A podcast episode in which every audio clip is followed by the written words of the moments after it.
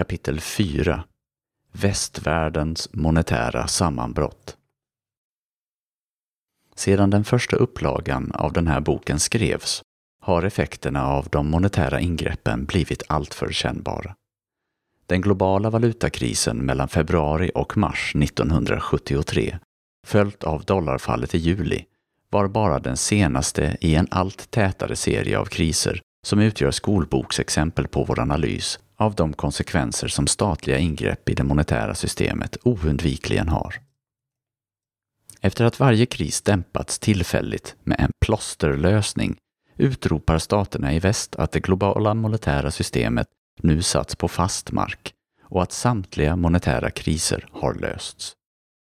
President Nixon gick till och med så långt som att kalla The Smithsonian Agreement den 18 december 1971 för världshistoriens bästa monetära avtal, bara för att se detta storslagna avtal kollapsa lite mer än ett år senare.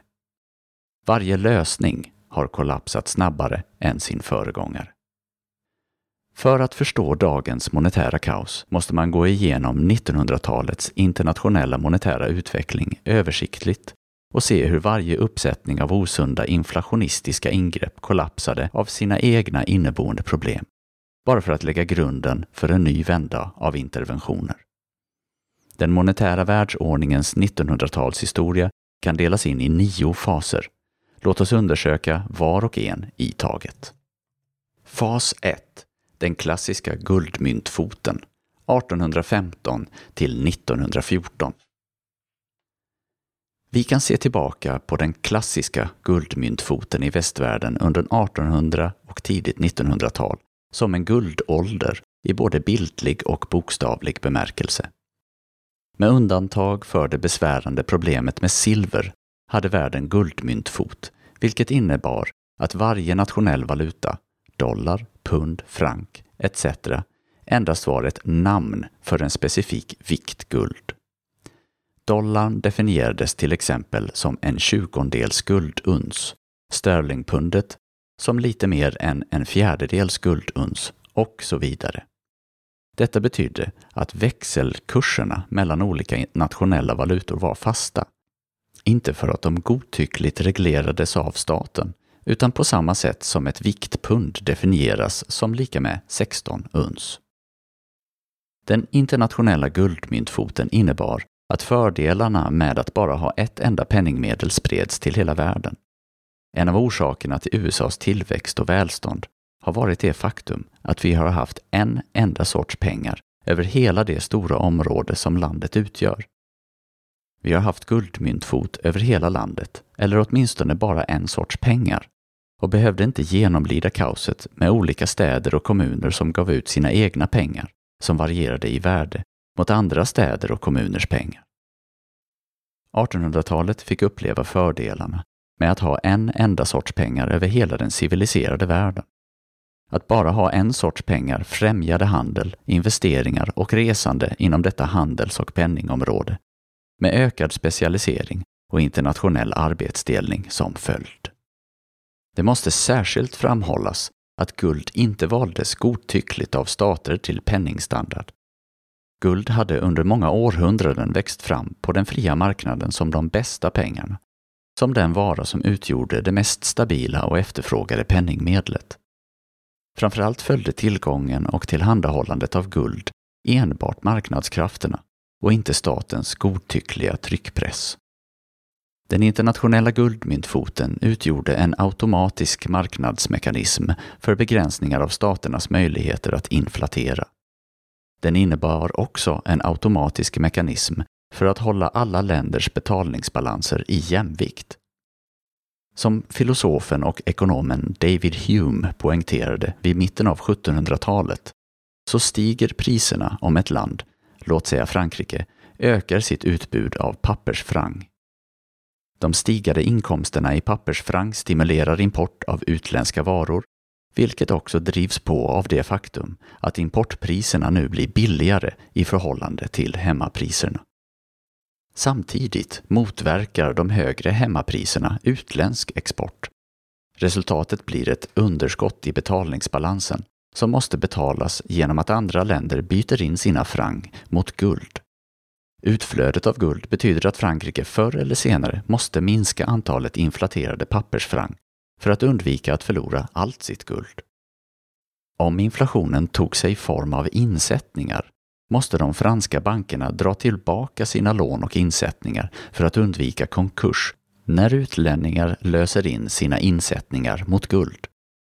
Kontraktionen sänker priserna i landet och genererar ett exportöverskott, vilket vänder på guldutflödet tills prisnivåerna jämnats ut både i Frankrike och andra länder. Det är sant att de interventioner som regeringar före 1800-talet utförde bromsade denna marknadsmekanism och medgav en konjunkturcykel av inflation och recession inom det ramverk som guldmyntfoten utgjorde.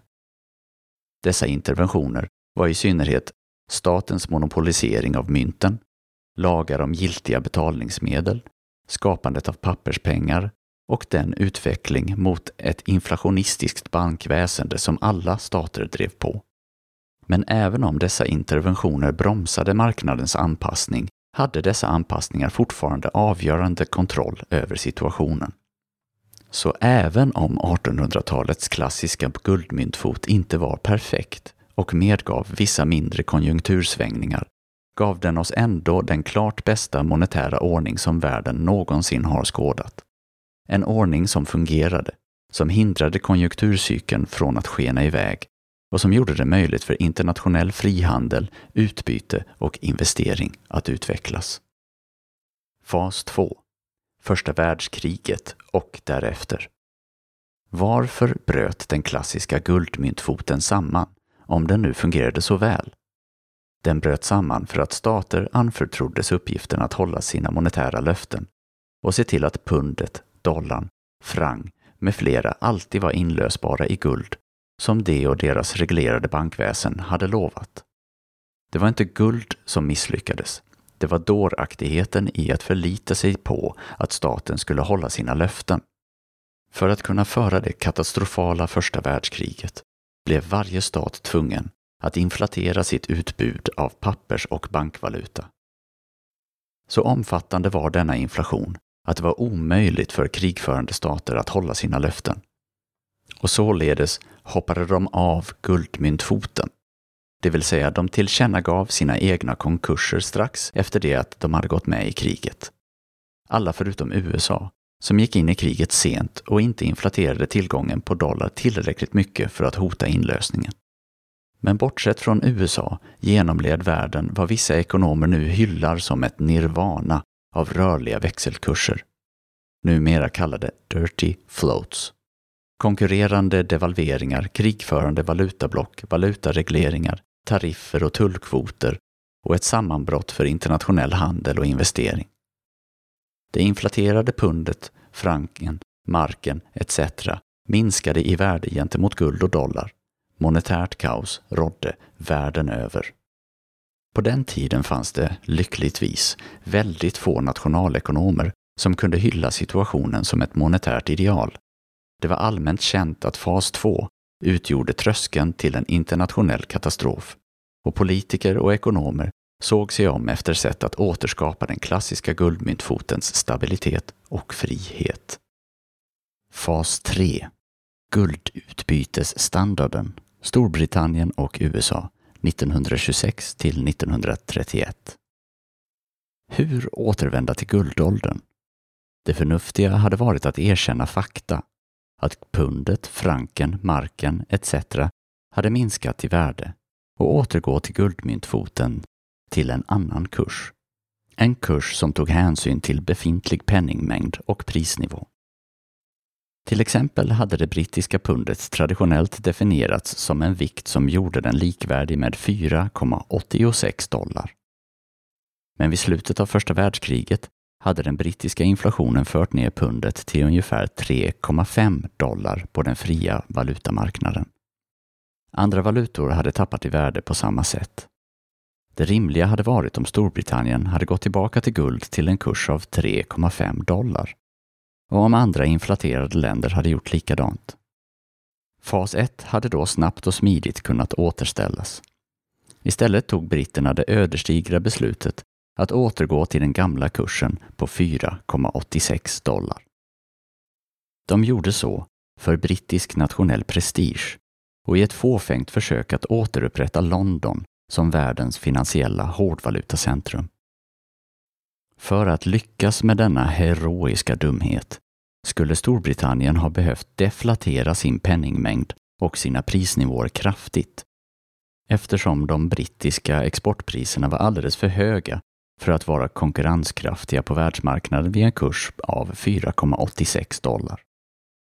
Men deflation var nu politiskt otänkbart eftersom fackförbunden, stödda av ett rikstäckande system för arbetslöshetsförsäkring, hade växt till sig och gjort lönerna orörliga nedåt. För att deflatera skulle den brittiska staten ha behövt vända välfärdsstatens tillväxt. Faktum är att britterna ville fortsätta inflatera pengar och priser. Som resultat av att ha kombinerat inflation med återgång till övervärderad växelkurs låg den brittiska exporten lamslagen under hela 1920-talet. Och arbetslösheten var allvarlig under hela den period då större delen av världen upplevde en kraftig ekonomisk uppgång. Hur kunde britterna försöka ha kvar kakan och äta den på en och samma gång? Genom att etablera en ny internationell penningordning som skulle förmå eller tvinga andra stater att inflatera eller att återgå till guld till en övervärderad växelkurs för sina egna valutor och därigenom lamslå den egna exporten och subventionera import från England. Detta är just vad England gjorde vid Genuakonferensen 1922 när de tog ledningen vid skapandet av en ny internationell monetär ordning, guldutbytesstandarden. Guldutbytesstandarden fungerade som följer. USA fortsatte på den klassiska guldmyntfoten och löste in dollar mot guld. Storbritannien och övriga västländer återgick dock till en pseudoguldmyntfot. Storbritannien 1926 och övriga länder vid ungefär samma tid.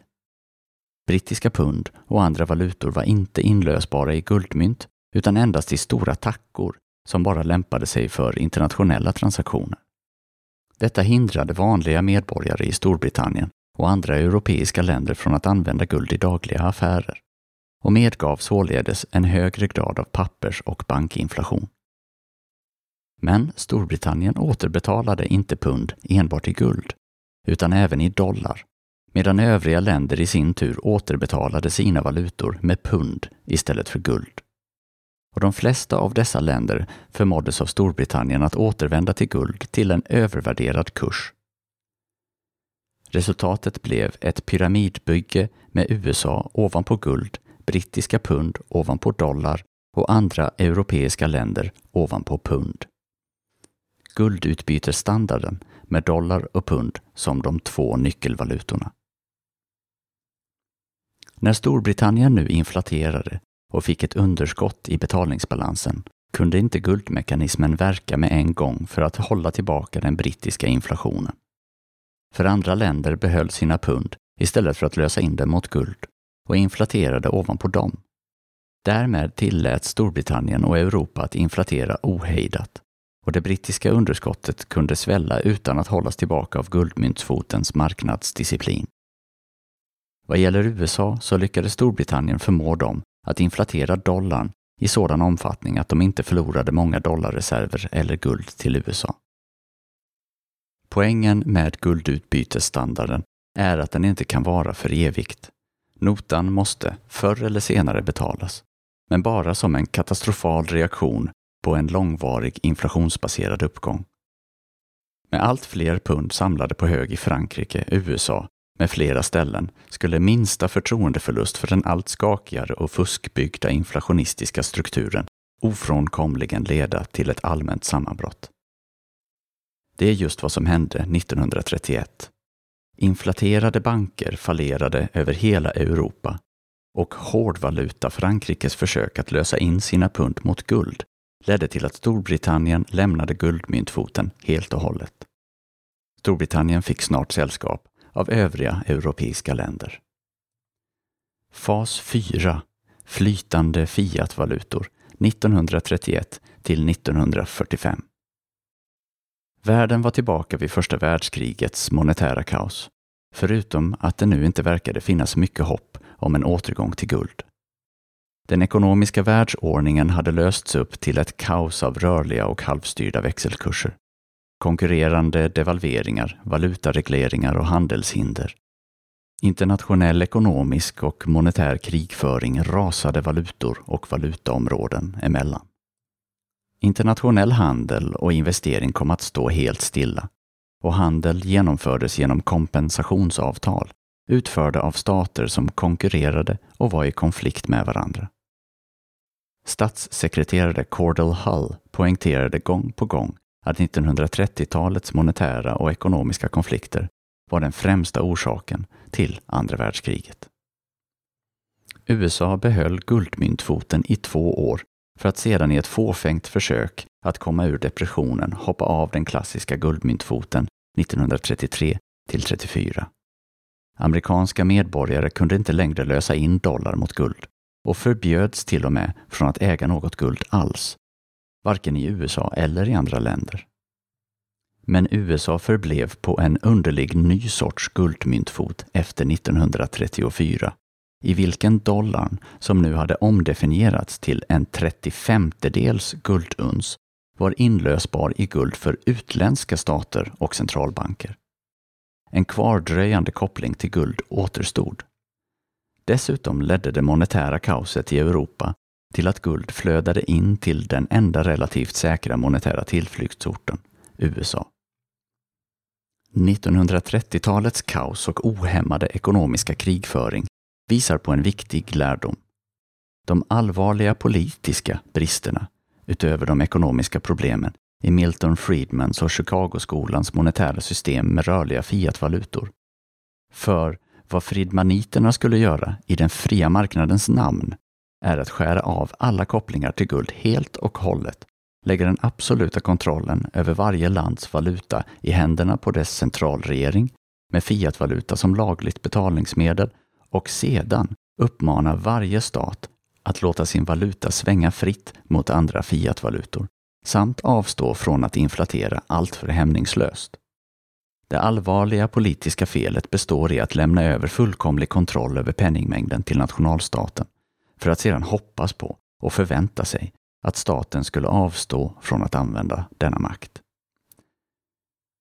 Eftersom makt alltid tenderas att användas, inklusive makten att lagligen förfalska, borde det naiva med den här sortens program vara uppenbart, liksom dess etatistiska natur.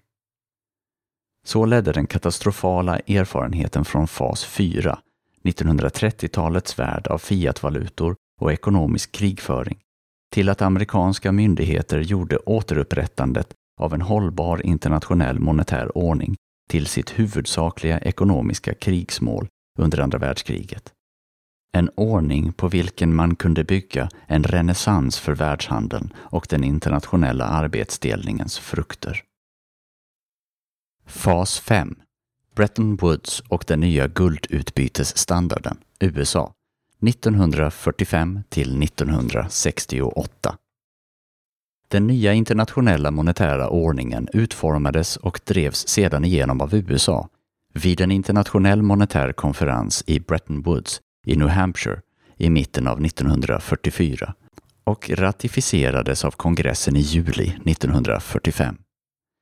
Även om Bretton Woods-systemet fungerade mycket bättre än 1930-talets katastrof fungerade det bara som ett inflationistiskt återfall av 1920-talets guldutbytesstandard och systemet levde, precis som på 1920-talet, bara på lånad tid. Det nya systemet var i princip 1920-talets guldutbytesstandard, förutom att dollarn helt ogenerat tog det brittiska pundets plats som en av nyckelvalutorna. Nu skulle dollarn, värderad till en 35 dels gulduns, vara ensam nyckelvaluta. De andra skillnaderna jämfört med 1920-talet var att amerikanska medborgare inte längre kunde lösa in dollar mot guld.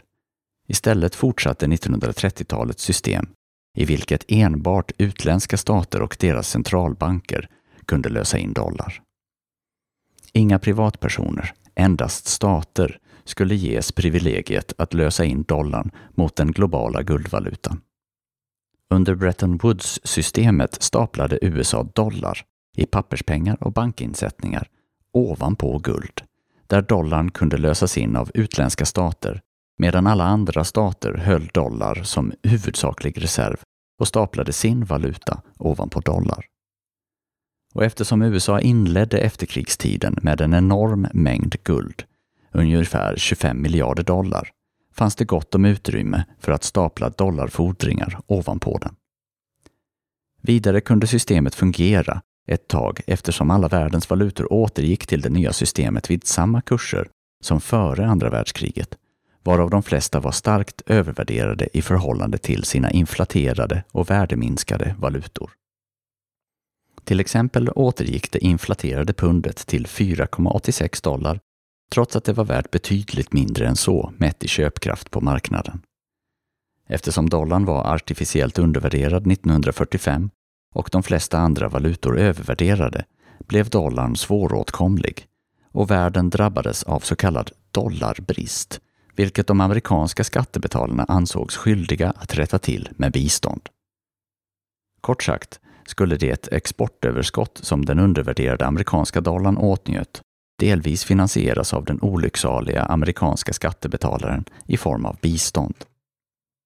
Det fanns gott om utrymme för inflation innan det kunde slå tillbaka, så den amerikanska staten satte efter kriget kurs mot kontinuerlig monetär inflation.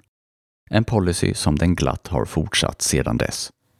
På tidigt 1950-tal började den fortsatta amerikanska inflationen att vända den internationella handelns riktning. För medan USA inflaterade och expanderade pengar och kredit följde de främsta staterna i Europa, många av dem influerade av österrikiska monetära rådgivare, en policy av relativt hårda pengar, exempelvis Västtyskland, Schweiz, Frankrike och Italien. Det kraftigt inflationistiska England tvingades att devalvera pundet till mer realistiska nivåer på grund av ett utflöde av dollar. Ett tag stod pundet till ungefär 2,4 dollar.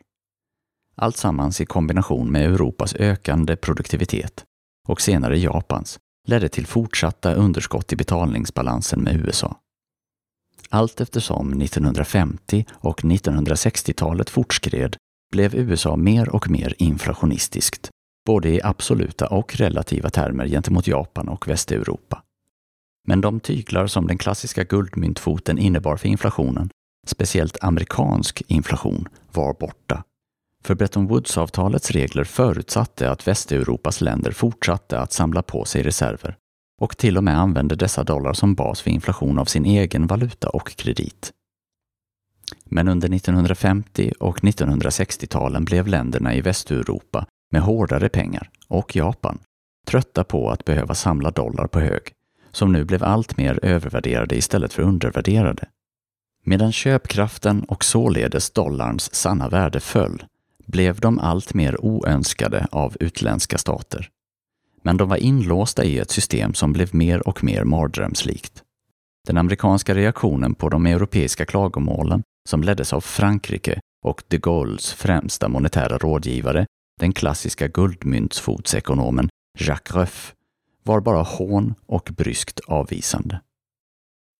Amerikanska politiker och ekonomer hävdade helt enkelt att Europa var tvungna att använda dollarn som valuta, att de inte kunde göra något åt sina växande problem och att USA därför kunde fortsätta inflatera obekymrat med en policy av godartad försummelse gentemot de egna handlingarnas internationella monetära konsekvenser. Men Europa hade lagstandard möjlighet att låsa in sina dollar mot guld till ett pris av 35 dollar per uns. Och i takt med att dollarn blev allt mer övervärderad i förhållande till hårdvalutor och guld började europeiska regeringar att utnyttja denna möjlighet allt oftare. Guldmyntfotens tygel började nu tas i bruk. Därför flödade guld stadigt ut ur USA under två årtionden med början på tidigt 1950-tal tills USAs guldförråd under denna period krympt från över 20 miljarder dollar till 9 miljarder dollar. Hur skulle USA kunna fortsätta att lösa in utländska dollar mot guld? Bretton Woods-systemets hörnsten, när dollarn fortsatte att inflateras mot en krympande guldbas. Dessa problem saktade inte ner den fortsatta amerikanska inflationen av dollar och priser, eller USAs policy av godartad försummelse som vid slutet av 1960-talet resulterade i en accelererande anhopning av inte mindre än 80 miljarder oönskade dollar i Europa, så kallade eurodollar. I ett försök att förhindra europeisk inlösen av dollar i guld utövade USA intensiva politiska påtryckningar mot europeiska stater. Som påminde om, men var mycket mer omfattande, än när britterna förmådde Frankrike att avstå från att lösa in sin stora ansamling brittiska pund ända till 1931. Men de ekonomiska lagarna har egenheten att komma i staten till slut. Och detta var exakt vad som hände den inflationsglada amerikanska staten vid slutet av 1960-talet. Bretton Woods guldutbytessystem, som av USAs politiska och ekonomiska etablissemang hyllats som permanent och orubbligt, började 1968 att hastigt falla samman.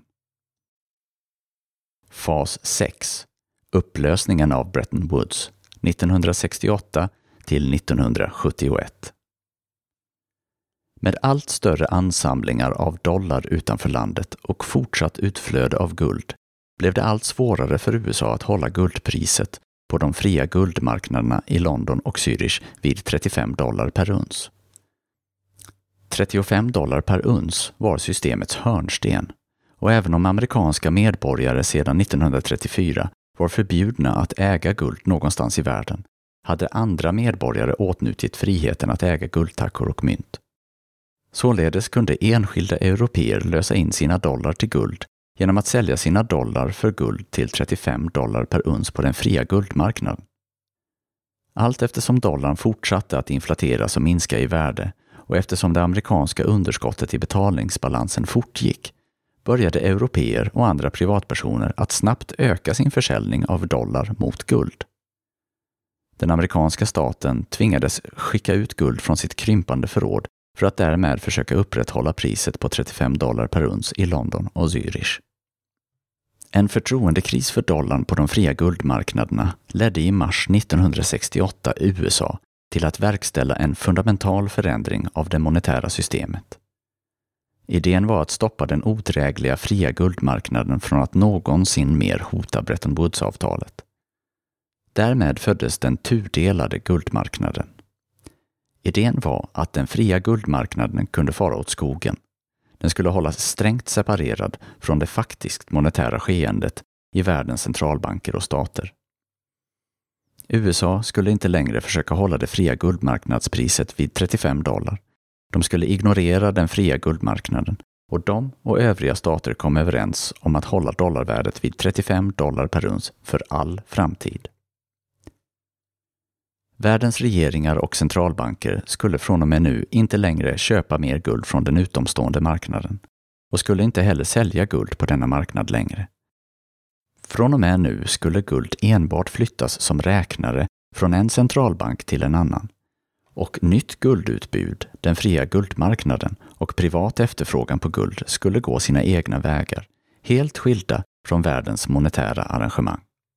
Samtidigt tryckte USA på hårt för att en ny sorts global pappersreserv skulle lanseras, Special Drawing Rights, SDRs, som de hoppades skulle ersätta guld helt och hållet med tiden och tjäna som ny global pappersvaluta, utgiven av en framtida global centralbank.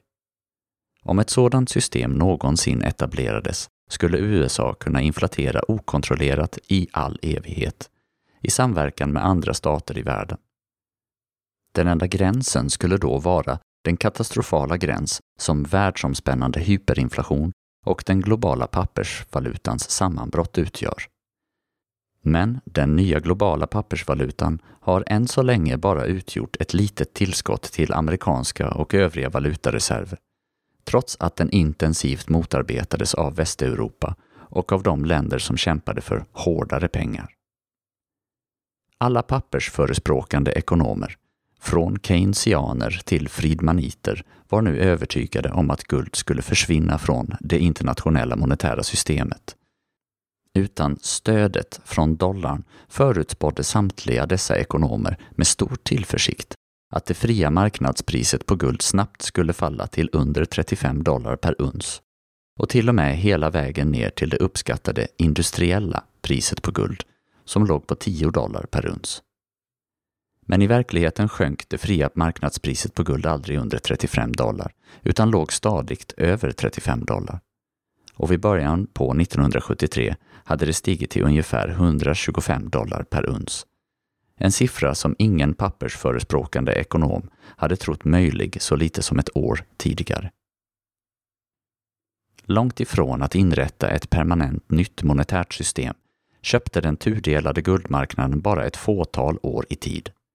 Den amerikanska inflationen och underskotten fortsatte. Eurodollar anhopades i hög takt. Guld fortsatte att flöda ut från USA. Och det högre fria marknadspriset på guld blottade helt enkelt dollarns accelererande förtroendeförlust i världen. Det tudelade systemet närmade sig snabbt en kris och den slutgiltiga upplösningen av Bretton Woods. Fas 7 Slutet på Bretton Woods rörliga fiatvalutor. Augusti till december 1971. Den 15 augusti 1971, samtidigt som president Nixon fryste priser och löner i ett fåfängt försök att hålla tillbaka den hotande inflationen, förde Nixon även efterkrigstidens Bretton Woods-system till sitt slut med en krasch. När europeiska centralbanker till slut hotade att lösa in en stor del av sina uppsvällda dollarlager övergav Nixon helt och hållet guld. För första gången i USAs historia var dollarn helt och hållet en fiatvaluta, helt utan täckning i guld. Även den svaga länk till guld som återstod från 1933 hade nu skurits av. Världen kastades in i 1930-talets fiatvalutasystem. Och ännu värre, eftersom inte ens dollarn var kopplad till guld längre. Valutablockens fruktade vålnad tornade upp sig vid horisonten. Med konkurrerande devalveringar, ekonomisk krigföring, sammanbrott för internationell handel och investering och den världsomfattande depression som skulle följa. Vad kunde man göra? I ett försök att återställa en internationell monetär ordning utan koppling till guld ledde USA världen in i det så kallade Smithsonian Agreement den 18 december 1971. Fas 8 Smithsonian Agreement december 1971 till februari 1973. The Smithsonian Agreement, hyllat av president Nixon som världshistoriens bästa monetära avtal, var ännu mer skakigt och osunt än både 1920-talets guldutbytesstandard och Bretton Woods-avtalet. För än en gång lovade världens länder att bibehålla fasta växelkurser, men den här gången utan guld eller världspengar bakom någon av valutorna. Dessutom fixerade många europeiska länder sina valutor på undervärderade kurser i förhållande till dollarn. Den enda amerikanska eftergiften var en minimal devalvering av den officiella dollarkursen till 38 dollar per uns. Men även om denna devalvering var alldeles för liten och alldeles för senkommen var den betydelsefull i och med att den bröt en oändlig ström av officiella amerikanska uttalanden som lovade att hålla kvar nivån på 35 dollar per uns för all framtid. Nu erkändes det till slut, utan ett ord, att priset på 35 dollar inte stod skrivet i sten. Systemet med fasta växelkurser var oundvikligen dömt till ett snabbt nederlag, även med överenskommelser som vidgade rörelseområden. Detta var särskilt sant eftersom den amerikanska inflationen av pengar och priser, dollarns värdeminskning och underskottet i betalningsbalansen fortsatte obehindrade. Det uppsvällda förrådet av eurodollar drev i kombination med fortsatt inflation och den borttagna guldbackningen upp det fria marknadspriset på guld till 215 dollar per uns. Och när övervärderingen av dollar och undervärderingen av europeisk och japansk hårdvaluta blev allt tydligare föll dollarn till slut samman på världsmarknaden i panikmånaderna februari till mars 1973. Det blev omöjligt för Västtyskland, Schweiz, Frankrike och andra länder med hårdvalutor att fortsätta stödköpa dollar för att hålla kvar den vid en övervärderad kurs. Inom loppet av drygt ett år hade Smithsonian-systemets grundlösa fasta växelkurser slagits i bitar mot den ekonomiska verklighetens klippor. Fas 9 Rörliga fiatvalutor Mars 1973 till och med frågetecken. Med dollarn i upplösning gick världen ännu en gång över till ett system av rörliga fiatvalutor. Växelkurserna inom det västeuropeiska blocket knöts till varandra och USA devalverade återigen den officiella dollarkursen med ett symboliskt belopp till 42 dollar per uns. När dollarn sjönk mot utländsk valuta dag efter dag och den västtyska marken, den schweiziska frangen och den japanska yenen steg uppåt började de amerikanska myndigheterna, uppbackade av fridmanitiska ekonomer, att tro att detta var det monetära idealet. Det är sant att dollaröverskott och plötsliga betalningsbalanskriser inte längre plågar världen under rörliga växelkurser. Dessutom började amerikanska exportfirmor skrocka om att fallande dollarkurser gjorde amerikanska varor billigare utomlands och därför gynnade exporter. Det är sant att stater envisades med att fortsätta störa valutakursernas rörelser. Men på det stora hela verkade det som att den internationella monetära ordningen hade splittrats till en fridmanitisk utopi. Men det blev mycket snart tydligt att allt står långt ifrån rätt till med dagens internationella monetära system. Det långsiktiga problemet är att länder med hårda pengar inte kommer att sitta vid sidan av för evigt och se på medan deras valutor blir allt dyrare och deras exporter drabbas till förmån för deras amerikanska konkurrenter. Om den amerikanska inflationen och dollarns värdeminskning fortsätter kommer de snart gå över till konkurrerande devalveringar, valutaregleringar, valutablock och ekonomisk krigföring, precis som på 1930-talet. Men den andra sidan av myntet är mer överhängande. Det faktum att en försvagad dollar innebär att amerikanska importvaror blir avsevärt dyrare. Amerikanska turister drabbas utomlands och billiga exportvaror snappas upp så snabbt av andra länder att exportvarornas priser stiger på hemmaplan. Exempelvis den amerikanska vete och köttinflationen. Så amerikanska exportörer kan mycket väl gynnas, men bara på bekostnad av den inflationsdrabbade amerikanska konsumenten. Den förlamande osäkerhet som hastiga svängningar i växelkursen ger upphov till slog tillbaka kraftigt mot amerikanarna i och med dollarns hastiga dykning på valutamarknaden i juli 1973. Sedan USA helt övergav guld i augusti 1971 och etablerade det fridmanitiska fiatsystemet med rörliga växelkurser i mars 1973 har USA och världen utsatts för världshistoriens mest intensiva och ihållande dos av fredstida inflation. Det borde vid det här laget stå klart att detta knappast är en tillfällighet. Innan dollarn skars loss från guld förutspådde keynesianerna och fridmaniterna, var och en på sitt sätt hängiven fiatpappersvalutor, med stor tillförsikt att när en fiatvaluta väl hade etablerats skulle marknadspriset på guld snabbt falla till sin icke-monetära nivå, som då uppskattades till 8 dollar per uns. Båda grupperna hävdade i sitt hån av guld att det var den mäktiga dollarn som höll guldpriset uppe istället för tvärtom. Sedan 1971 har marknadspriset på guld aldrig legat under den gamla fasta nivån på 35 dollar per uns. Och den har nästan alltid legat enormt mycket högre. När ekonomer som Jacques Rueff under 1950 och 1960-talet efterlyste en guldmyntfot till ett pris på 70 dollar per uns ansågs priset vara absurt högt. Det är nu ännu mer absurt lågt.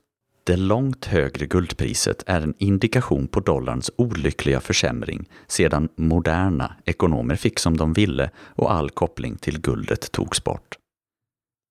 Det står nu alltför klart att världen har fått nog av den exempellösa inflation i USA och resten av världen som tändes av den era av rörliga fiatvalutor som inleddes 1973. Vi är också trötta på växelkursernas extrema volatilitet och oförutsägbarhet. Denna volatilitet är en konsekvens av de nationella fiatvalutasystemen som fragmenterade världens pengar och la artificiell politisk instabilitet till den naturliga osäkerheten i den fria marknadens prissystem. Den fridmanitiska drömmen om rörliga fiatvalutor ligger i ruiner och det finns en förståelig längtan efter en återgång till internationella pengar med fasta växelkurser. Tyvärr har den klassiska guldmyntfoten glömts bort och slutmålet för de flesta amerikanska och internationella ledare är den gamla keynesianska visionen om en global pappersmyntfot, en ny valuta utgiven av en global centralbank. Det spelar ingen roll om den nya valutan kallas Bancor, som Keynes föreslog, Unita, som föreslogs av Harry Dexter White, den amerikanska finansministern under andra världskriget, eller Phoenix, som The Economist föreslog. Huvudpoängen är att en sådan internationell pappersvaluta, trots att den faktiskt skulle sakna betalningsbalanskriser eftersom den globala centralbanken skulle kunna ge ut exakt så mycket papperspengar som den önskade och tillhandahålla dem till vilket land som helst, skulle innebära en öppen kanal för obegränsad världsomspännande inflation. Återhållen varken av betalningsbalanskriser eller nedgångar i växelkurser.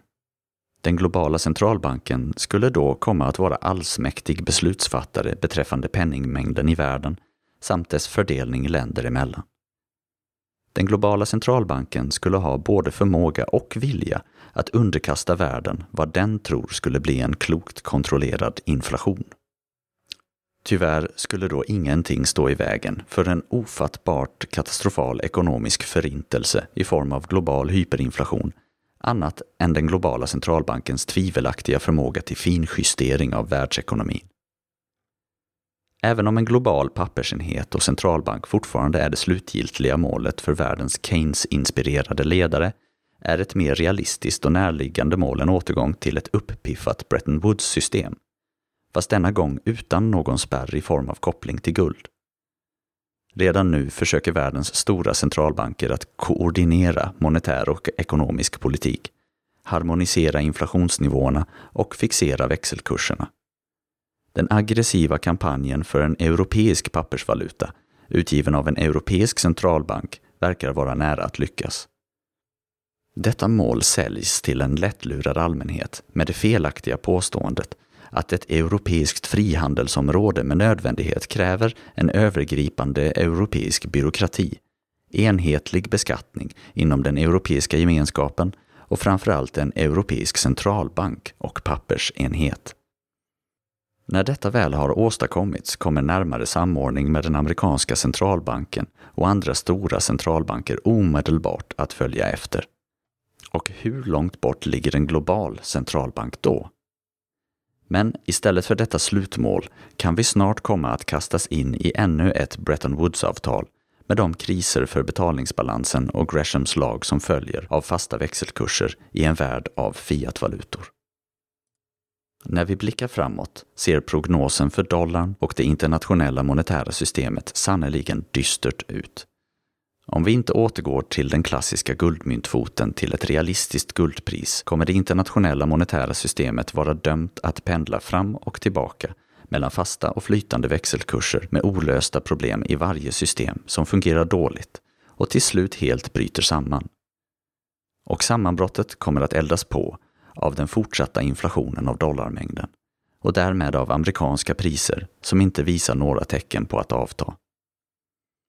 Framtidsutsikterna består av accelererande och till slut okontrollerad inflation på hemmaplan, åtföljt av monetärt sammanbrott och ekonomisk krigföring utomlands.